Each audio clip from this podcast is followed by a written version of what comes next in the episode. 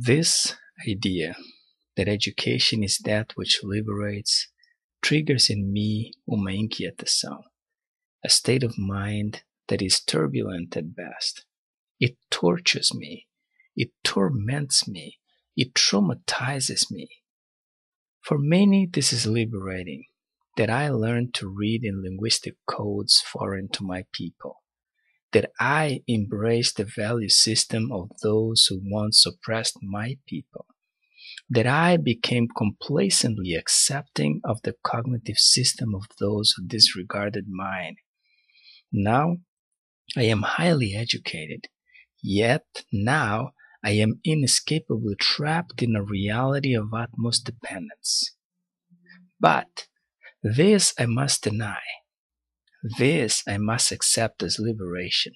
This I must believe is good for me, for my people, for my world.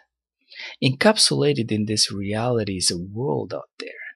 My world, our world, a sea of people waiting to be liberated, a sea of people waiting to be educated, a sea of people, a sea of people.